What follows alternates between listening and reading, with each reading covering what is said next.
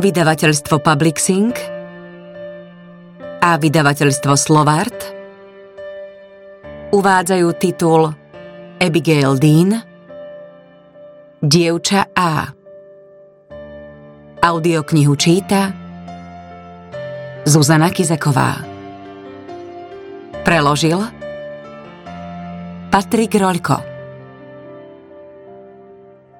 Máme, ocovi a Ričovi Kapitola 1. Lex, dievča A.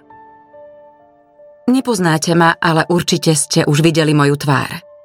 Na prvých fotografiách nahradili naše podoby až po pás pixely.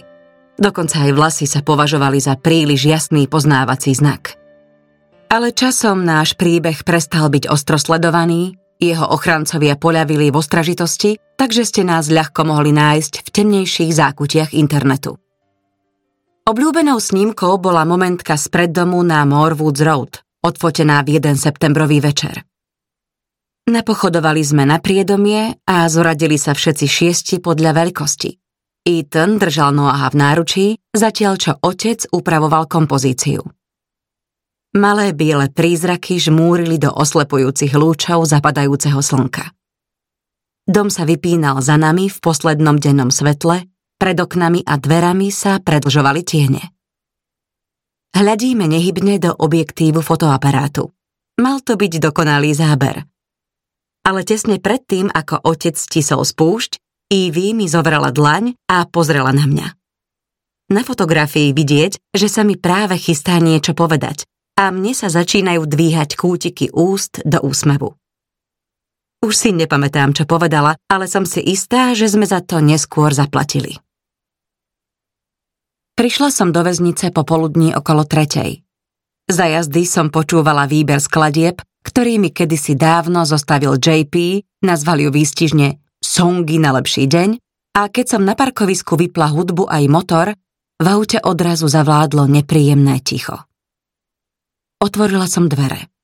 Hustnúca premávka na nedalekej diálnici hučala ako búrlivý morský príboj. Väznica vydala stručné oznámenie o matkinej smrti.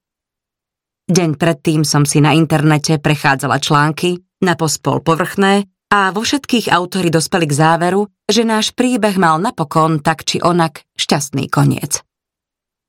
Deťom manželov Gracievcov, niektoré sa vzdali anonymity, sa vraj darí dobre. Sedela som zakrútená do osušky na posteli obložená večerou, čo som si dala priniesť do izby a smiala som sa na plné hrdlo. Pri raňajkách som hneď vedľa kávy našla celý stoch miestnych novín. Na titulnej stránke bola matkina fotografia. Hneď pod ňou článok o tom, že v reštaurácii Wimpy Burger koho si dobudali. Skrátka, ďalší pokojný deň.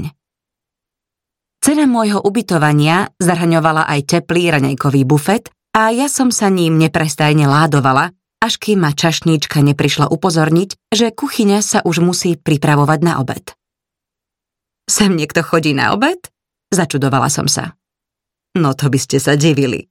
Odvetila čašníčka a ospravedlňujúco dodala. Ale obed nie je v cene izby. To je v poriadku, odvetila som.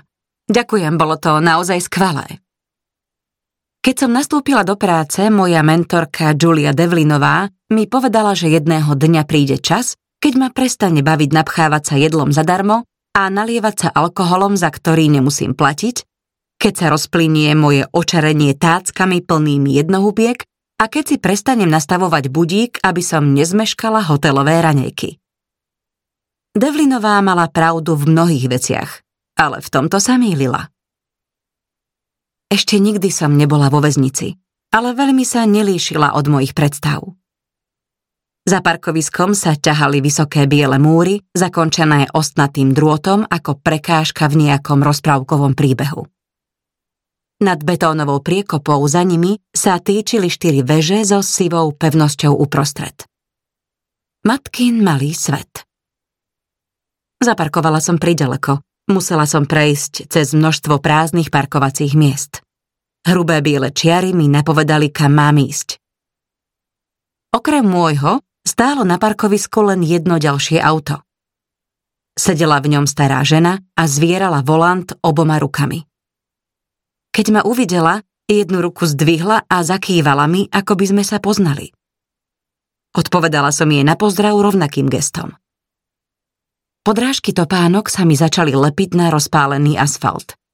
Kým som prišla ku vchodu, cítila som, ako sa mi v podprsenke a na zátilku pod vlasmi zbiera pot. Moje letné oblečenie zostalo v šatníku v New Yorku. Pamätala som si anglické letá ako mierne. Teraz ma za každým, keď som vyšla von, zaskočila jasná azúrovo-modrá obloha. Ráno som sa na chvíľu zdržala pred zrkadlom a premýšľala, čo si obliecť.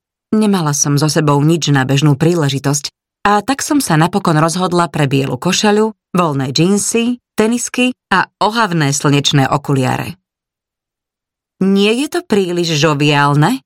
Spýtala som sa Olivie v textovke s fotkou, ktorú som jej poslala na mobil, ale ona bola práve v Taliansku na svadbe na hradbách starovekej Voltery, takže mi neodpovedala. Pri vchode sedela recepčná, tak ako v každom inom úrade. Máte dohovorenú schôdzku? Spýtala sa ma. Uh, áno, odpovedala som, so správkyňou. S riaditeľkou? Uh, iste, s riaditeľkou. Vy ste Alexandra? Presne tak.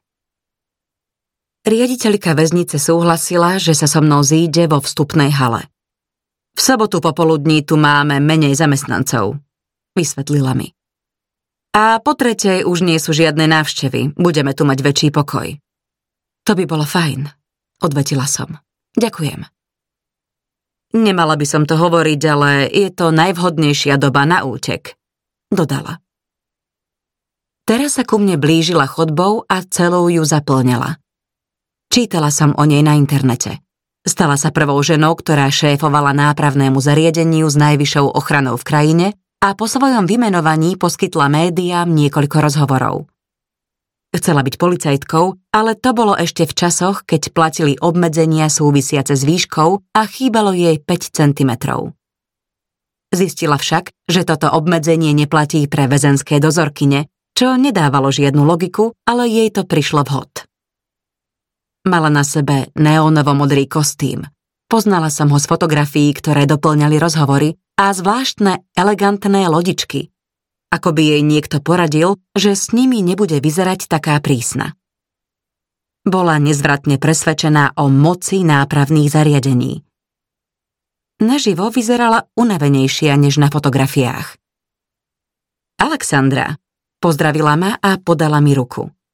Vašej straty mi je nesmierne ľúto. Nie, nie, odvetila som, takže sa tým vôbec netrápte. Mávla rukou smerom, odkiaľ prišla. Mám kanceláriu hneď vedľa centra návštev. Chodba bola vymaľovaná studenou žltou farbou. Podlahové lišty boli miestami oškúlené a na stenách vyseli pokrčené plagáty o tehotenstve a meditácii. Na konci chodby stál skener s dopravným pásom, na ktorý musel každý návštevník položiť všetky svoje osobné veci. Za ním boli umiestnené plechové skrinky, siahali až po strop. Formality. Poznamenala ospravedlňujúco riaditeľka väznice. Ale aspoň tu dnes nikto nie je. Ako na letisku, prehodila som. Pomyslela som si na odbavovanie v New Yorku pred dvoma dňami. Notebook a slúchadlá na sivom podnose a vedľa nich priesvitná taštička s úhľadne uloženou kozmetikou. Častí pasažieri mali vyhradené pásma, takže som nikdy nemusela čakať v rade. Presne tak, prisvedčila riaditeľka. Vyložila na pás obsah svojich vreciek a prešla cez skener. Mala pri sebe bezpečnostnú kartu, ktorá slúžila ako priepustka, rúžový vejár a detský krém proti slnku. Naša rodina je samý ryšavec, vysvetlila. Na takéto počasie nie sme stavaní. Na fotografii na karte vyzerala ako tínedžerka tešiaca sa na prvý deň v práci. Ja som mala vrecká prázdne, takže som šla bez zastavenia rovno za ňou. Nikoho sme nestretli ani v ďalších priestoroch. Prešli sme centrom návštev, holé plastové stoly a stoličky priskrutkované k podlahe čakali na ďalšie návštevné hodiny. Na konci miestnosti bez okien sa nachádzali kovové dvere. Predpokladala som, že niekde za nimi je matka a jej malý, presne ohraničený svet. Dotkla som sa jednej stoličky, keď sme prechádzali pomedzi ne a pomyslela som na súrodencov, ako tu čakali vo vydýchanom vzduchu, kým ju privedú. Delaila tu sedávala dosť často. Ethan sem zašiel iba raz aj to len preto, aby ukázal svoju šľachetnosť. Po tej návšteve napísal článok pre Sunday Times s názvom Problémy s odpustením, ktorých bolo, ako sa dalo čakať, viac než dosť. Do kancelárie riaditeľky väznice viedli iné dvere. Priložila kartu k snímaču na stene a zašmátrala po kľúči. Našla ho v náprsnom vrecku, bol pripnutý k plastovému rámiku s fotografiou, na ktorej bol krdel ryšavých detí. Tak, a sme tu, oznámila. Bola to strohá kancelárska miestnosť s hrboľatými stenami a výhľadom na diaľnicu. Riaditeľka si to zjavne uvedomovala a preto sa rozhodla, že ju trochu skrášli. Dala si sem priniesť jednoduchý drevený písací stôl a kancelárske kreslo Dokonca našla v rozpočte prostriedky aj na dve kožené pohovky, vhodné na chúlostivejšie rozhovory. Na stenách vyseli jej certifikáty a mapa Spojeného kráľovstva. Viem, že sa vidíme prvý raz, začala. Ale je tu niečo, čo vám chcem povedať predtým, než príde právnik. Ukázala na pohovky. Pohordala som formálnymi schôdzkami na pohodlnom nábytku, Nikdy som nevedela, ako na ňom sedieť. Na stole pred nami ležala kartónová škatuľa a tenká hnedá obálka s matkyným menom. Dúfam, že to, čo vám teraz poviem, nebudete považovať za neprofesionálne, pokračovala. Ale pamätám si vás a vašu rodinu z vtedajších správ. Moje deti vtedy ešte nosili plienky. Často som si spomenula na tie titulky, Dokonca ešte predtým, než som tu začala pracovať. V tejto profesii sa stretnete so všeličím. S tým, čo sa objaví v novinách, aj s tým, čo sa tam nikdy nedostane. Dodnes ma niektoré veci, hoci ich už nie je veľa, dokážu prekvapiť. Ľudia sa ma pýtajú, ako môže teba ešte niečo prekvapiť? Nuž, zrejme tak, že odmietam pripustiť, že som už zažila všetko. Vytiahla z vrecka sakavé jár. Zblízka vyzeral ako hračka, ktorú vyrobilo dieťa alebo nejaká väzenkyňa. Vaši rodičia ma doslova šokovali, dodala. Hľadela som kam si za ňu. Slnko balansovalo na hrane okna, chystalo sa vpadnúť do miestnosti. To, čo sa vám stalo, bolo strašné, pokračovala. Všetci tu u nás dúfame, že sa vám podarí nájsť pokoj v duši. Neporozprávame sa radšej o tom, prečo ste ma sem pozvali? Navrhla som. Advokát už postával pred dverami ako herec, čakajúci na narážku. Mal na sebe sivý oblek a veselú kravatu. A potil sa. Keď si prisadol na pohovku, koža pod ním zavrzgala. Som Bill. Predstavil sa. Znovu vstal a podal mi ruku. Horná časť goliera mu už začala vlhnúť od potu a naberala farbu obleku. Ak mám správne informácie, ste takisto právnička však? Vybafol na mňa bez okolkov. Bol mladší, než som čakala, a zda dokonca mladší odo mňa. Možno sme študovali právo v rovnakom čase. Zaoberám sa len firemným právom. Spresnila som, aby zo mňa nebol zbytočne nervózny. V testamentoch sa vôbec nevyznám. Na to som tu ja, ubezpečil ma Bill. Povzbudzujúco som sa na ňo usmiala. Dobre, začneme. Bill poklepkal po kartónovej škatuli.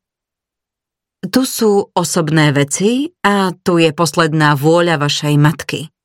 Posunul ku mne obálku. Otvorila som ju.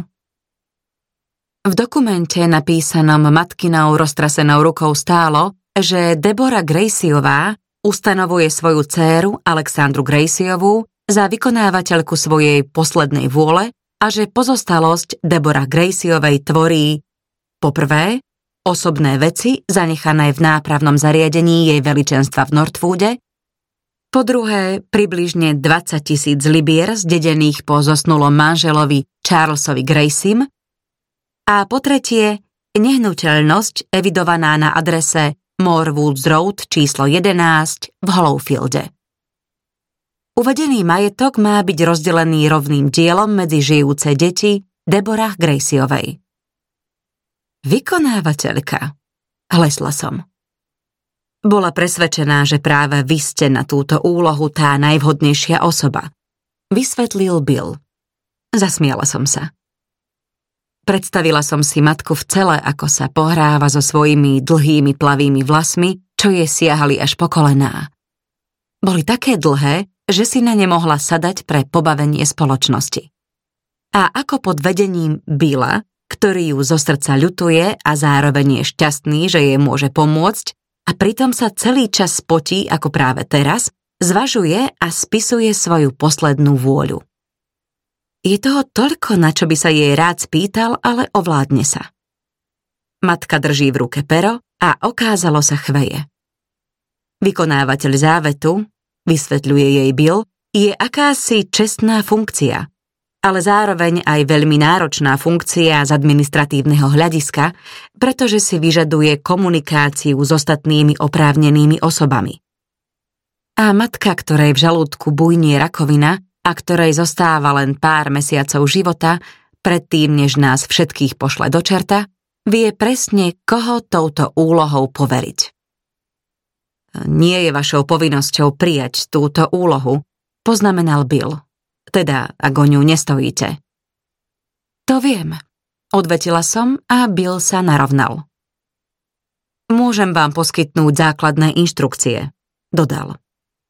Pozostalosť nie je veľká, takže by vám to nemalo zabrať veľa času. Zásadné je, a to mám vždy na pamäti, počítať so všetkými zúčastnenými stranami, aby nikto z dedičov nemal pocit, že ťahá za kratší koniec. Nech sa už rozhodnete naložiť s majetkom vašej matky akokoľvek, mali by ste si najprv vyžiadať súhlas od vašich súrodencov. Na nasledujúce popoludnie som si rezervovala spiatočnú letenku do New Yorku. Pomyslela som na chladný vzduch v lietadle a úhľadne naservírované jedlo, ktoré letušky podávajú krátko po štarte. Už som sa videla, ako si robím pohodlie tri predchádzajúce dni umrtvené drinkami v odbavovacej hale a ako sa po niekoľkých hodinách nerušeného letu prebúdzam do teplého večera, kde na mne bude čakať čierna limuzína, ktorá ma odvezie domov. Musím to ešte zvážiť, povedala som. Teraz sa mi to veľmi nehodí.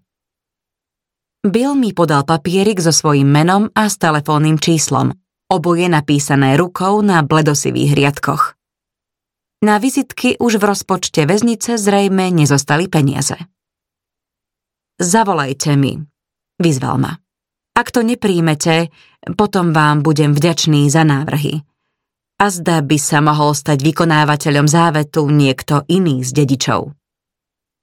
Napadlo mi, že to navrhnem Etanovi, alebo Gabrielovi, alebo Delaile. Možno, prisvedčila som. Na začiatok povedal Bill a podal mi škatuľu, ktorú držal v jednej ruke. Tu sú všetky osobné veci, ktoré mala v Northwoode. Môžem vám ich odovzdať už dnes. Škatuľa nevážila skoro nič. Obávam sa, že ich hodnota je zanedbateľná, dodal. Mala kopu poukážok za dobré správanie a tak, ale tie vonku nič neznamenajú. To je škoda, povedala som. Potom je tu už len telo, ozvala sa riaditeľka. Odišla k stolu a vytiahla zo zásuvky krúžkový zakladač s priesvitnými obalmi, v každej bol nejaký leták alebo katalóg.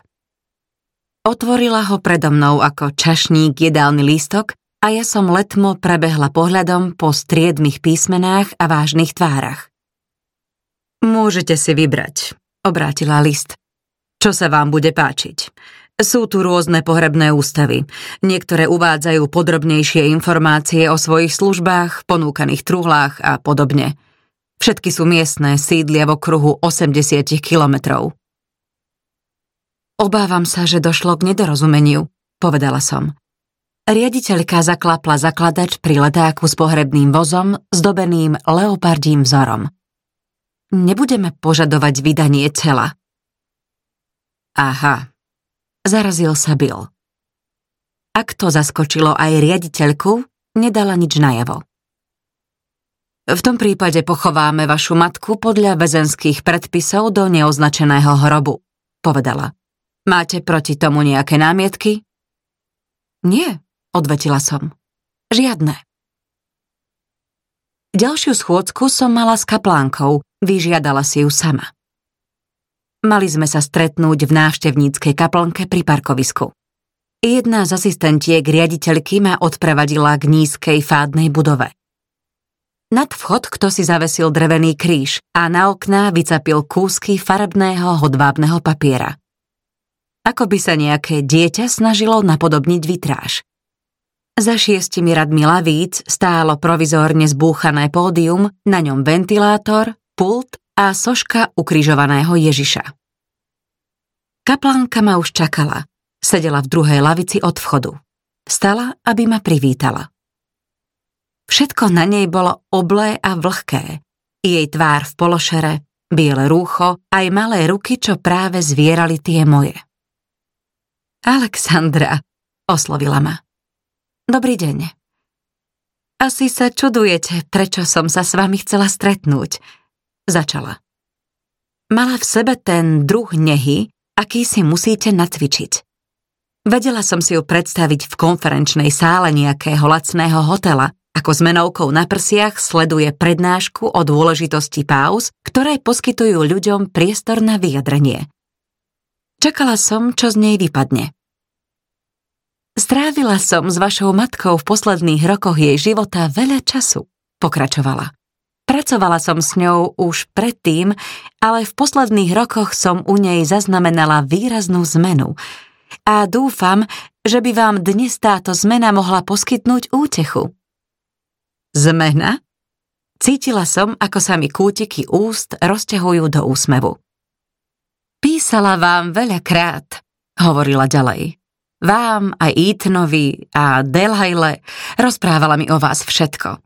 Aj o Gabrielovi a Noahovi. Zavše napísala aj Danielovi a Evie, pre matku je strašné prísť o deti, nech už sa dopustila akýchkoľvek hriechov. Ukazovala mi každý list, aby som jej skontrolovala pravopis a adresu. Myslela si, že má chybné adresy, keď jej nikdy neprišla odpoveď. Hodvábny papier vrhal do uličky červenkasté svetlo. Sprvu som sa domnievala, že ním vyzdobili okná bezenkine v rámci nejakej spoločenskej aktivity, ale teraz som si vedela živo predstaviť, ako kaplánka po práci balansuje na stoličke a krášli si svoje kráľovstvo. Chcela som sa s vami stretnúť, aby sme sa porozprávali o odpustení, pokračovala. Pretože keď odpustíte druhým hriechy, ktorých sa na vás dopustili, nebeský Otec odpustí aj vám. Položila mi ruku na koleno. Teplo jedlane mi prenikalo džinsami ako by ich kto si oblial horúcou kávou. Ale keď neodpustíte druhým ich hriechy, nebeský Otec nebude zhovievavý ani k vašim hriechom. Odpustenie, riekla som. To slovo sa mi vzpriečilo v hrdle. Stále som sa usmievala. Dostali ste ich? Pýtala sa kaplánka. Tie listy. Dostala. Požiadala som otca, svojho skutočného otca, aby ste rozumeli nie tú hnilobu v mojich kostiach, aby každý zničil hneď po doručení. Dali sa ľahko rozoznať. Prichádzali rozlepené a znovu zalepené s varovnou pečiatkou nápravného zariadenia jej veličenstva v Nordfúde. Keď som raz krátko po svojich 21. narodeninách prišla domov z univerzity, Otec mi s kajúcným výrazom v tvári priniesol škatoľu plnú tých prekliatých listov. Len som si hovoril, že niekedy v budúcnosti by ťa predsa len mohli zaujímať, priznal sa. Určite to bolo niekedy počas zimných prázdnin, pretože grill bol schovaný v kôlni. Pomohol mi vyniesť ho do záhrady a potom sme stáli pri ňom, zababušený v kabátoch, on so svojou fajkou, ja s hrnčekom čaju a hádzali sme list za listom do ohňa. Myslím, že ste si splietli príbeh, povedala som kaplánke. Ten, ktorý máte zrejme na mysli a ktorý ste tu bez pochyby zažili neraz, vrcholí návštevou vo väznici. Človek za jej múrmi čaká, že ho niekto zvonku príde navštíviť, aby mu odpustil. Návštevník o tom premýšľa dlhé roky. Nevie sa rozhodnúť, ale napokon sa predsa len odhodlá a príde. Zvyčajne ide o rodiča na jednej strane a dieťa na druhej, alebo o páchateľa a obeď podľa okolností. Ale ten druhý vždy príde. Rozprávajú sa spolu. A aj keď návštevník tej osobe vo väzenskom mundúre neodpustil, niečo si z toho stretnutia predsa len odnesie. Lenže, ako isto viete, moja matka je mŕtva a ja som ju nenavštívila ani raz. Zmocnil sa ma ponižujúci pocit, že sa čo chvíľa rozplačem a tak som si rýchlo nasadila slnečné okuliare. Kaplánka sa premenila na biely chumáčovitý prízrak v temnote.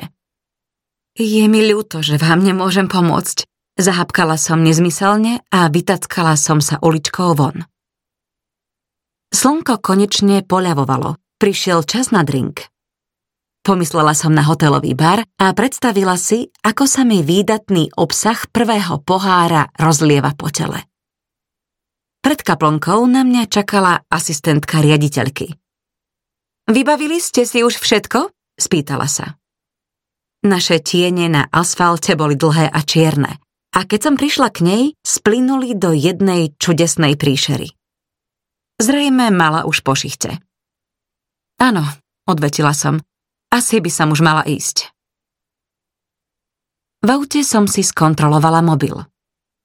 Existuje niečo také ako príliš žoviálne? Písala mi Olivia. Položila som si matkinu škatuľu do lona a zdvihla som veko. Zbierka úbohostí. Biblia, ako sa dalo čakať, kefa na vlasy, dva výstrižky, lepkavé odpásky vytrhnuté z akýchsi časopisov, na jednom bola reklama na dovolenku v Mexiku na druhom reklama na plienky so skupinkou vymydlených šťastných babetiek úhľadne zoradených na bielej deke. Ďalší výstrižok bol z novín. Písalo sa v ňom o Eatonovej charitatívnej činnosti v Oxforde. Tri čokoládové tyčinky a rúž. Veľa z neho neostalo. Ani vo vezení nič nevyhadzovala. Naposledy som videla matku v deň, keď som utiekla. Ráno som sa zobudila v špinavej posteli a vedela som, že ak nič nepodniknem, moje dni sú zrátané. Ďalší deň už neuvidím. Zavše sa v duchu vraciam do našej maličkej izby. Sú v nej dve postele, každá prirazená k stene v inom kúte miestnosti, čo najďalej od seba. Moja posteľ a Ívina posteľ. Medzi nimi visí zo stropu holá žiarovka. Zachveje sa za každým, keď sa na chodbe za dverami ozvú ťažké kroky. Zvyčajne nesvieti, ale občas, keď sa otec rozhodne, svieti neprerušovane celé dni. Okno zalepil kartónom, aby on bol ten, kto rozhoduje o čase. Ale dnu aj tak preniká tlmené hnedasté svetlo, ktoré nám prezrádza, kedy je deň a kedy noc. Za kartónom bývala kedysi záhrada – a za ňou močiar. Je pre nás čoraz ťažšie uveriť, že tie miesta uprostred divokej prírody, skúšané premenlivým počasím, existujú dodnes.